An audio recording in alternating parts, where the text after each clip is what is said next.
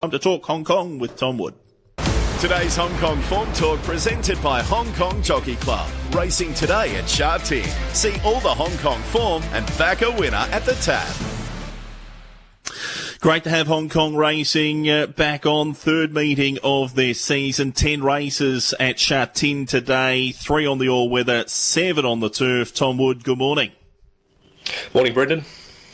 We kicked off the season last Sunday, pretty much uh, a return to the way of the previous season. Zac Purton rode the first winner, and great to see David Hayes uh, with a couple of winners as well. But there were some impressive performances there last week.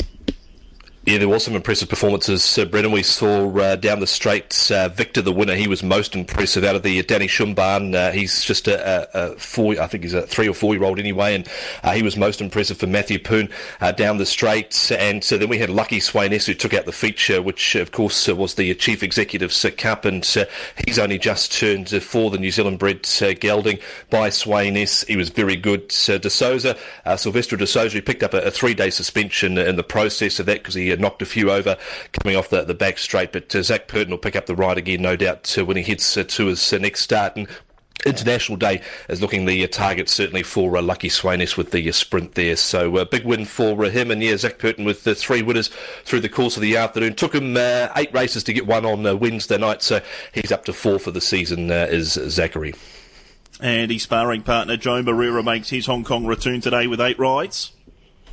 Yeah, one in fact uh, come out as well, so he's just got seven now. In fact, uh, race uh, nine, number four, explosive witnesses out. But great to uh, have Joe back. Uh, he's uh, not quite uh, up to full fitness yet.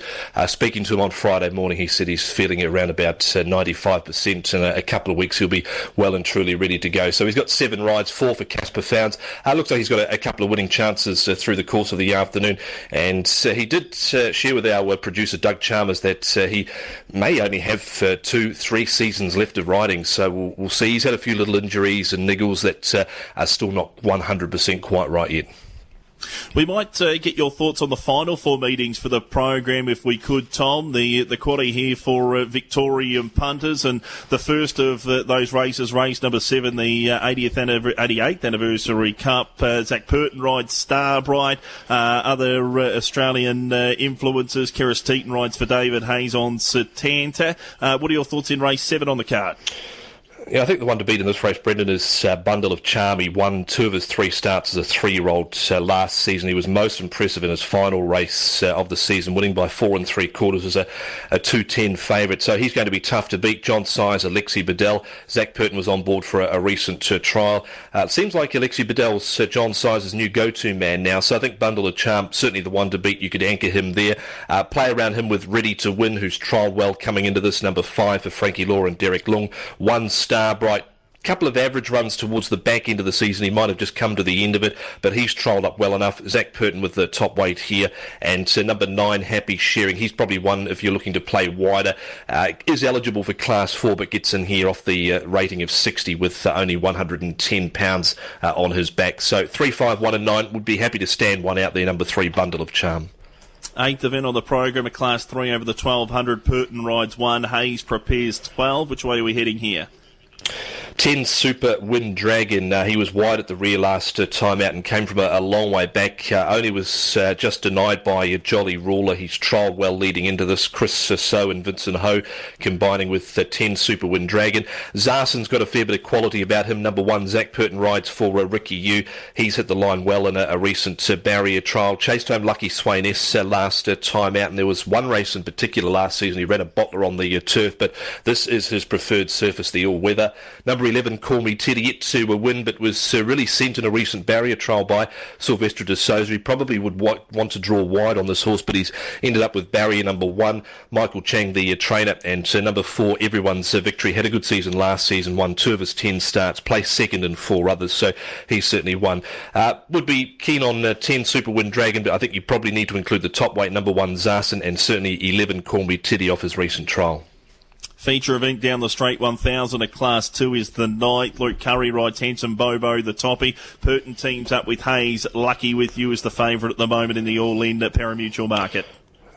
Yeah, not surprised he's favoured in this race. So lucky with you off uh, the back of a, a, good trial down the straight. Uh, he's shown plenty of quality in his uh, limited runs here. He's won four of his ten starts and placed second in three others for uh, David uh, Hayes. He's got plenty of natural speed. He'll be right there, but I'm going to go with Atomic Force. He's just a three-year-old Northern Hemisphere bred.